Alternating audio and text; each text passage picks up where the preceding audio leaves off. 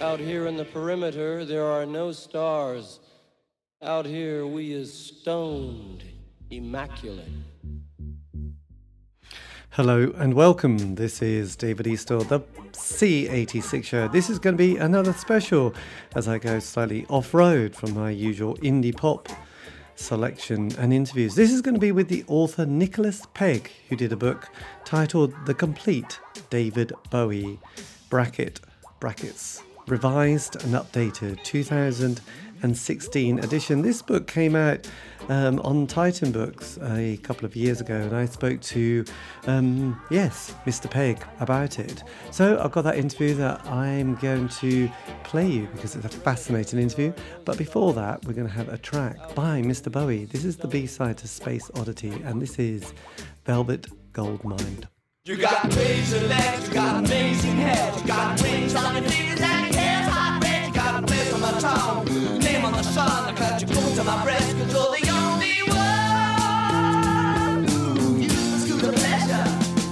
You make me act real young, you make me solid long, I have to rash your capsule, suck you dry, feel the teeth in your bone, till your head is my own, I can talk of your own, at your mind is all, in all together. Velvet gold mine, you struck me like the rain. Snake it, take it, and the princess you must stay. Velvet gold mine, make it on your chain. I'll be your king volcano, ride for you again and again. My velvet gold mine. You're the taste of trip, I'll be your master's yeah. I'll sup your hair, okay? Watch your face, I'm rolling up, I can't stand. Ooh, clutch your makeup. Velvet gold mine, you struck me like the rain. Snake it, take it, and the princess you must stay. Velvet gold mine, make it on your chain. I'll be your king volcano, ride for you again and again. My velvet gold.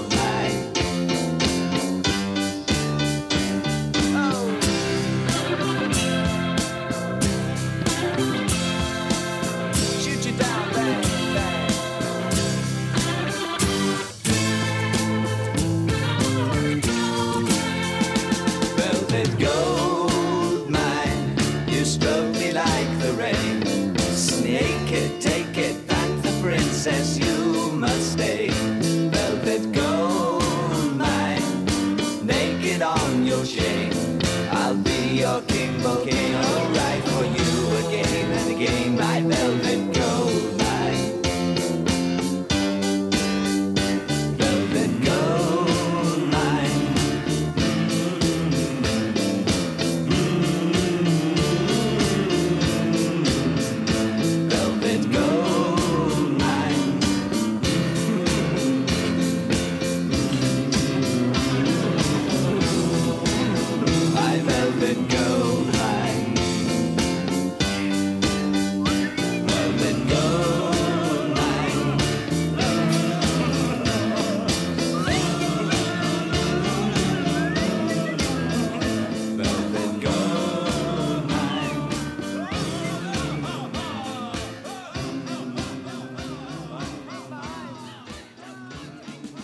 Yes, very jolly stuff indeed. That is David Bowie with a track titled Velvet Goldmine, and that was on the B-side of Space Oddity that came out in 1975. Hello, this is David Eastall, the C86 show, and this week it is going to be a special from the usual indie pop. This is going to be with the author Nicholas Pegg, whose book The Complete David Bowie was revised and updated for the 2016 edition. This is the interview, and this is the first part. It's going to be just complete. I'm not going to break it up. You're just going to have to listen to the whole thing from start to finish if you really want to. I would. It is an interesting interview. Because we're talking about your latest update to the David Bowie book, haven't we? The Complete David Bowie. Yes, that's right. Well, thank you very much for having me. It's lovely to be on. Yeah, well, thank you. Yeah, well, I remember getting a copy many years ago, and I would imagine it has changed quite a bit since then, actually.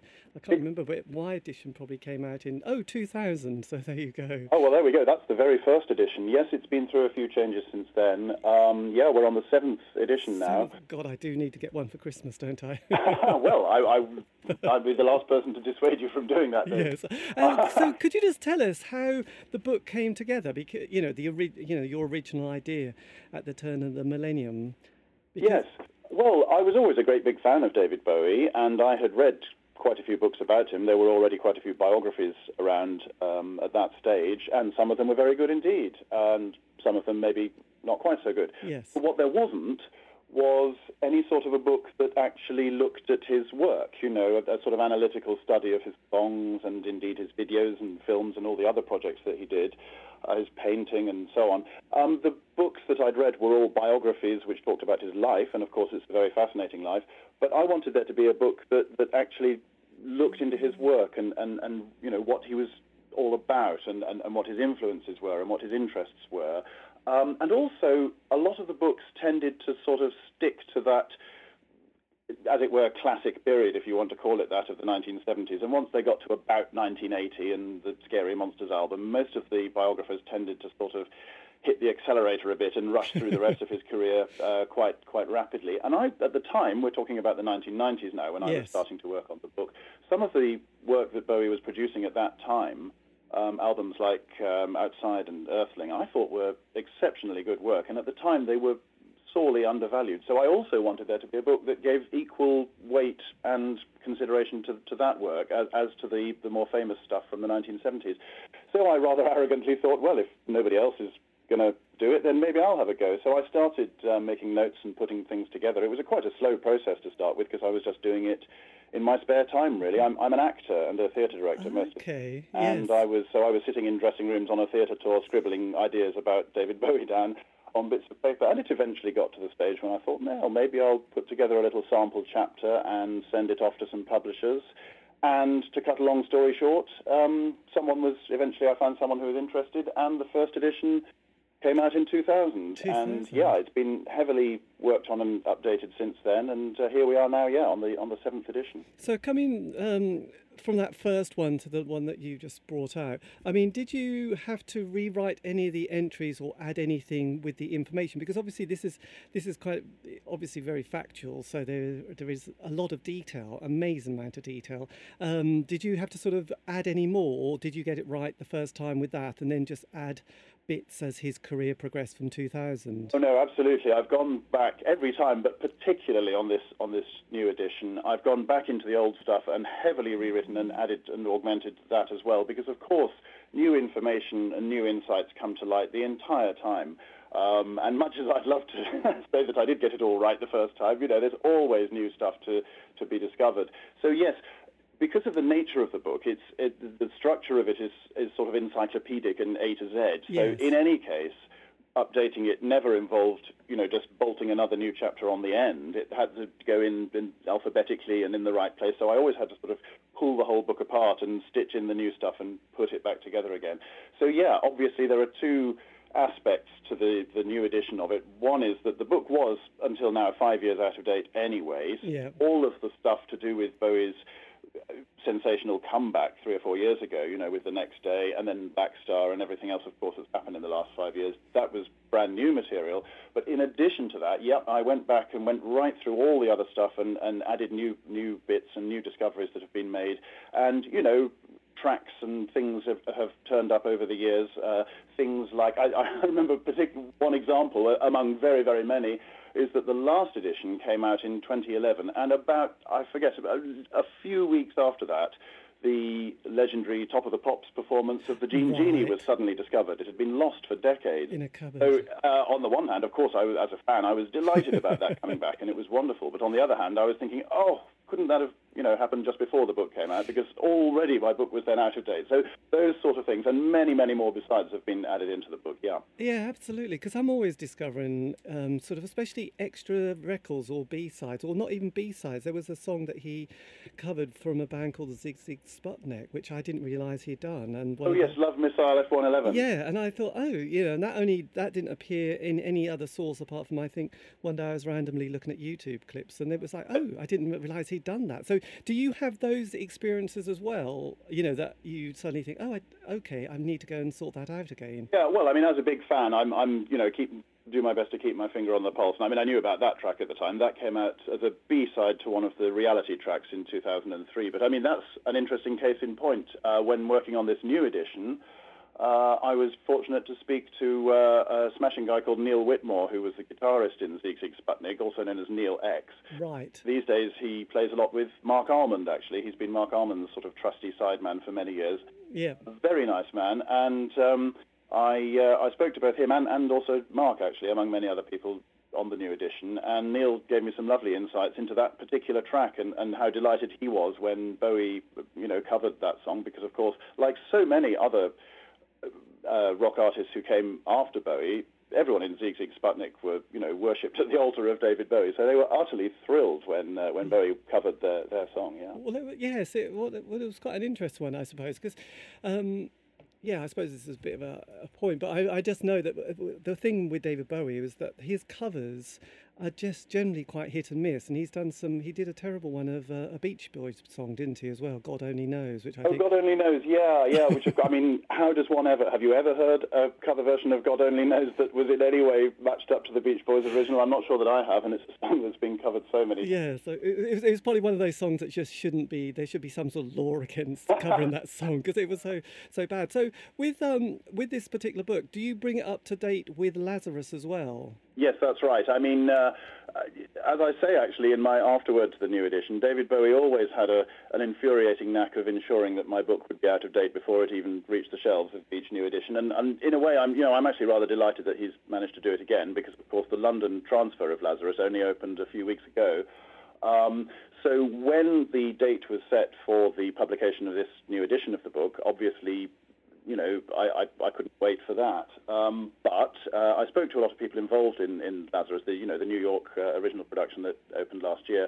And indeed, I do give full coverage to Lazarus in the book. But of course, Bowie history is still unfolding as we speak because the show is now running to great success at the King's Cross Theatre in London, yeah. Yes. Great. Have you seen it? Well, a couple of weeks ago, I had a bit of a Bowie day in London. I went to Sotheby's to see the auction of his artwork that he collected. So I did that in the morning. Then I bizarrely went to the V&A to see an exhibition called So You Want a Revolution, which was great. And the people who curated that also did David Bowie Is. Right, that's right. 3 years ago. Victoria Brooks, yeah. So, and the other guy, Jeffrey Marsh. So they did both those two exhibitions. So I saw that at midday. Then at 3 o'clock I went to see Lazarus, which I thought was amazing. And then I went to south of London to see that play called From Ibiza to the Norfolk Broads. Oh, yes, indeed. Which has just been, it's just touring and actually it's going to be in Norwich today, which is written by Adrian Berry and stars a one-man show of... but it's had wonderful reviews. I haven't seen it yet. I met Adrian, at the little launch party we had for my book a few weeks ago in London, and he very kindly came along. I haven't been able to see the show yet, but I'm hoping to catch it on. Yeah. Well, I have to say, I thought having four major things in one day, three connected to David Bowie, was going to slightly do me in, but actually it was fine. And the play, the one-man play, was absolutely amazing. It was so well done and so well acted that, you know, I'm actually going to go and see it again tonight at the Norwich Arts Centre. Oh, wonderful. Well, I've heard nothing but good things about it. Yeah, I mean, and, you know, I interviewed both of them, the actor and the director, Adrian, and, I mean, he'd written it years ago and then brought it back, and then David Bowie died, and then thought, oh, well, we can't do it, and then decided to actually finish it. And I thought it really was a really nice piece, and it really does deal with it very well because, yeah, you know, we were all a little bit worried that it could be disastrous. With Lazarus, you know that David Bowie did it, and that's one other thing, isn't it? But someone doing a play connected to David Bowie could go terribly wrong at this stage of life, you know, after his death. So, yeah, it it's really, really worth seeing, and I think you'll be absolutely amazed by it. So I look forward to seeing it. So have you seen Lazarus as well? I have indeed. I've been twice so far, and I'm hoping to go again. Yeah. Well, actually, I'm hoping to go before the end because I just thought it was absolutely mind blowing. Actually, so just keeping with the Bowie, did you ever see David Bowie, or did he ever get in touch with you about your publications? We were in contact. Yes. I never actually met David Bowie. I was in the front row of many concerts, but we never, sadly, actually met. But we did have a line of communication over the years as I was working on various editions of the book. David never actually contributed to it directly, nor did I ever ask him to, because I never thought that would have been appropriate, and I don't think for one minute that he would have thought it was appropriate either, because he always preferred, even with something like the V&A exhibition, he preferred to stand back from these things and let other people bring their own interpretation of his work to him. He gave the V&A access to his amazing archive of costumes and memorabilia and notebooks and song sheets and goodness knows what, but then he stood back and let them create their own narrative around it. He was always very, very kind and very supportive about my book, and I would always be hugely grateful for that. Whenever a new edition came out, we would always send a package of copies over to his office in New York, and he would always write a kind little dedication in one of them and send it back to me. So as you can imagine, those books are among my most treasured possessions now. So yeah, I'm delighted to say he was always very supportive and very kind about the book. Fantastic, because I must admit, being somebody who I suppose David Bowie was my first love as I was growing up. I saw him on Top of the Pops when I was young. I went and bought my first single, Space Oddity, and then Changes One was the album, and then I went to see him throughout the 80s and also the Reality tour. So your book has always been fantastic, and I know that one of the curiosities is that he played in the Theatre Royal Norwich, didn't he, in 1973, and he did two shows on the same night. That's right. Well, I think it was an afternoon matinee and an evening, wasn't it? Yes. Yeah, that's right. Well, at that point, which was in the latter stages of the Ziggy Stardust tour, only a few weeks before the famous retirement gig that, the Ziggy Stardust film that I'm sure everyone has seen, it was shortly before that. And they were cramming in the shows at that point. They were doing two shows a day in various theatres up and around the country, and the manager that Bowie had at the time was certainly no slouch about getting the money in. A little of which was seen by David Bowie, incidentally, at that point. I would imagine, yes, some of his management and contractor later on. But anyway, yeah, they were playing two shows a day all over the place. They must have been exhausted. But yeah, that's right. They did. They played two shows on the same day in Norwich in '73. Yeah. And also, because having to sort of, being able to sort of go back to, like you were saying, you did the 90s, you sort of looked at that more, and the 80s. But going back to the stuff that he was doing in the 60s, was that particularly difficult to find out, to piece all those bits together, the different bands and the different little gigs that he performed around the place? Well, of course, the further back that you go, the thinner on the ground the information becomes, because the point before David Bowie became famous, one has to sort of go back and piece together what one can. But it's surprising how much information there is and that has been sort of amassed over the years. In that respect, one of the people I'm very grateful to for helping me out with the book, not just this time but on previous editions too, is a wonderful guy called Kevin Cann, who you may have heard of. Oh, yes. Who has written a couple of books about David Bowie himself, including a wonderful one called Any Day Now, which talks particularly about Bowie's early years. Kevin's a great expert on Bowie's early years, and he has amassed an amazing archive of press cuttings and ticket stubs and you name it, so that to piece together those things. So there will always be question marks hanging over, concert dates from 1964. We'll never get all of them down, but we've done our very best, people like me and Kevin, over the years to nail down as many as we can. And it's a fascinating body of work. A lot of people, understandably, for the casual Bowie fan, anything earlier than about Space Oddity is probably of limited interest. But for those of us who are sufficiently far gone, there's so much interest in the 1960s, and I really love. I'm an absolute card-carrying fan of David Bowie's first album, the eponymous David Bowie, which came out in 1967, right. Which a lot of people regard as slightly embarrassing juvenilia. I think it's a beautiful album in its own right. Of course, it's not Ziggy Stardust, but nor should it be. And I think it's a lovely piece of work. So yeah, I'm a big fan of the 60s stuff, and It's fascinating to watch his development as an artist. Before he became famous or successful, he was trying out a bit of this and a bit of that and a bit of everything. He went through a mod phase and a sort of folky phase and R&B and, you know, and as I'm sure you know, he was trying out mime and all sorts of things. And all of these things, nothing went to waste. To begin with, it was very fragmentary, and he was just trying out this and that, and eventually it did all coalesce into, well, among other things, into Ziggy Stardust, which, of course, was a combination of all sorts of things, of 50s rock and roll and mime and a bit of mod and a bit of glam. So, you know, nothing ever went to waste with David Bowie. Everything he touched or tried out became another colour of paint on his palette that he could use in the final picture. Yeah, I absolutely agree with that, actually, because yes, I've always, I suppose once I sort of had committed and bought in, you know, thought, yes, me and David, this is going to be it for the rest of my life anyway, and sort of found it fascinating, sort of the journey through the, you know, as you said earlier, the 80s and the 90s, because I sort of stuck with him all the way through, and, you know, and obviously we were all really happy with Heathen and Reality, but I found that whole other period and his response and some of the interviews during those years, which obviously when you look at, you know, there are some good tracks on all those albums, but I think he was often just experimenting or having a go and thinking, well, okay, at the end it probably didn't quite work, but he still went through that process as an a creative artist. And that's right and I think one of the keys to understanding David Bowie is that creative fearlessness that he had. He was actually, of course nobody wants their work to be slagged off by the critics. It would be lovely for everyone to love everything, wouldn't it? Yes. But David Bowie was not ever content with sitting back on, you know, becoming a sort of established greatest hits artist. He was always interested in leaving behind what he'd just done and trying out something new. He used to quote a line which I think originally came from Brian Eno, which is a wonderful way of looking at it, which is that if you're an artist, in art, you can crash your plane and walk away from the wreckage an infinite number of times. And David Bowie, that's exactly what he did. He crashed that metaphorical plane and left behind him strange, twisted works of genius, and then just moved on to the next thing. And he also once said that the worst thing for him would be a sort of polite reception to his work. He actually preferred to either get a really good or a really bad reaction. Yes. Then he knew he'd done something that either people really went for or really got up people's noses. And even the stuff that got up people's noses, some people liked it.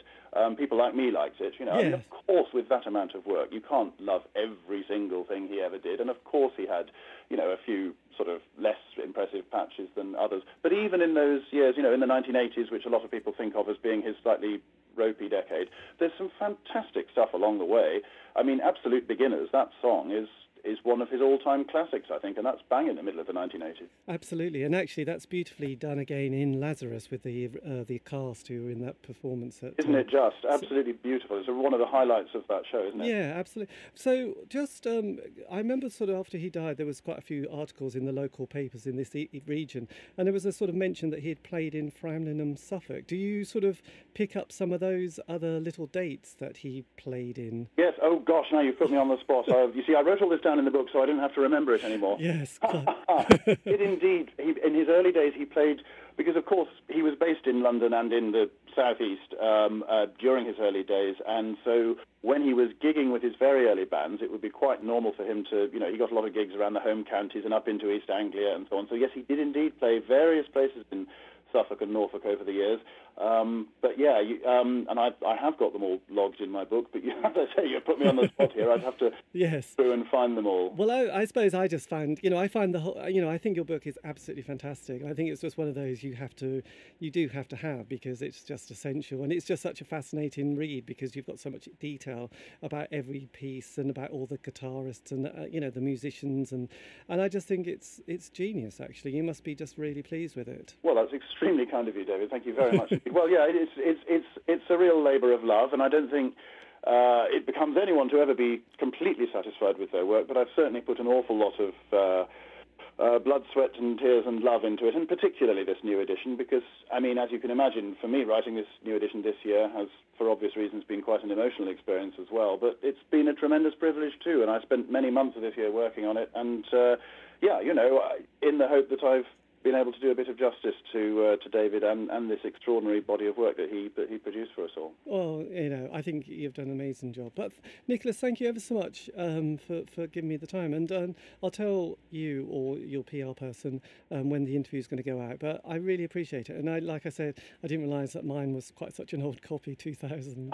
Yeah, well, there you are. You'll have to update then. I am definitely going to have to update. Well, it's one of those things you always think, well, I'll just wait until something else happens. And now I think it probably is quite... You know, it probably is a good time now. I guess, yeah. So, but then I expect in 5 years' time there'll be a whole load of other. Well, this is it. I mean, you know,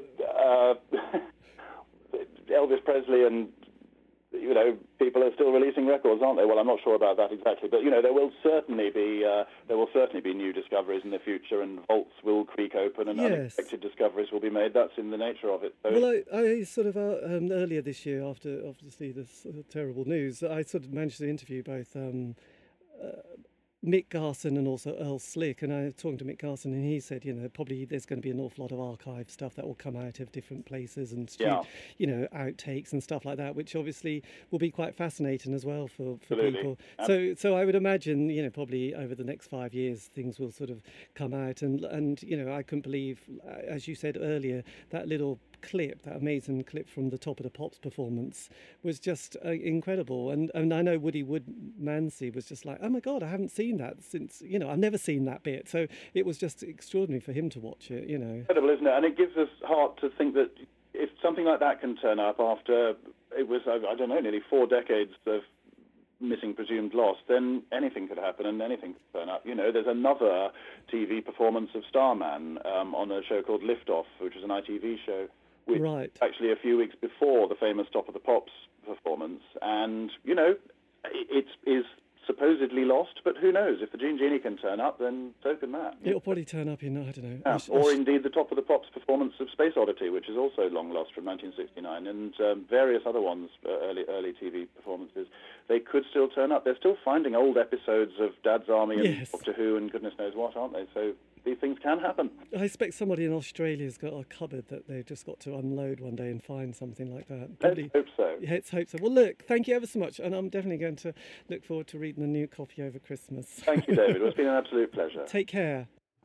And that was me in conversation with the author, Nicholas Pegg, and the book, The Complete David Bowie Revised and Updated Edition, came out 2016. Buy it, it will change your life. That came out on Titan Books, indeed.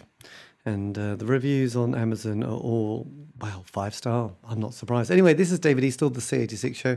If you want to contact me, you can. I know that sounds a little bit... needy, but don't worry, I can cope as long as you can. You can on Facebook, Twitter, Instagram, just go to @C86Show, and as I often say, so I'll repeat myself, but that's what age does to one, just keep it positive and creative, otherwise don't bother. And also all these shows have been podcasts, so you can find them on Spotify, iTunes, then Podbean, and Mixcloud. Anyway, I'll leave you with another track. This is from the album Diamond Dogs. This is We Are the Dead.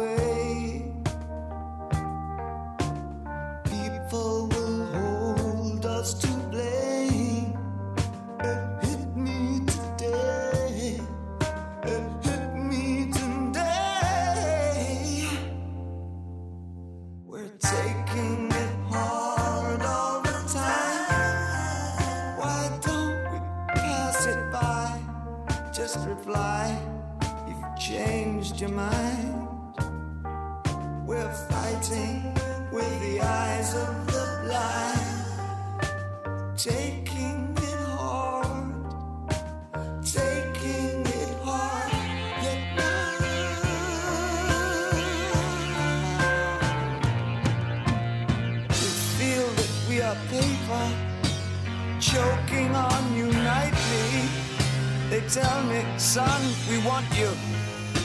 be elusive, but don't walk far. For we're breaking in the new boys. Deceive your next of kin, for you're dancing where the dogs decay.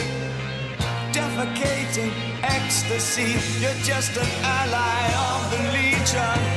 You cater for the virgin king, but I love you in your funky bumps and your nimble dress betrays. Oh, dress yourself, my urchin one, for I hear them on the rails. Because of all we've seen, because of all we've said, we are the dead. One thing kind of touched me today. All the times we had laid, pressing my love through the night, knowing it's right, knowing it's right. Now I'm hoping someone will care.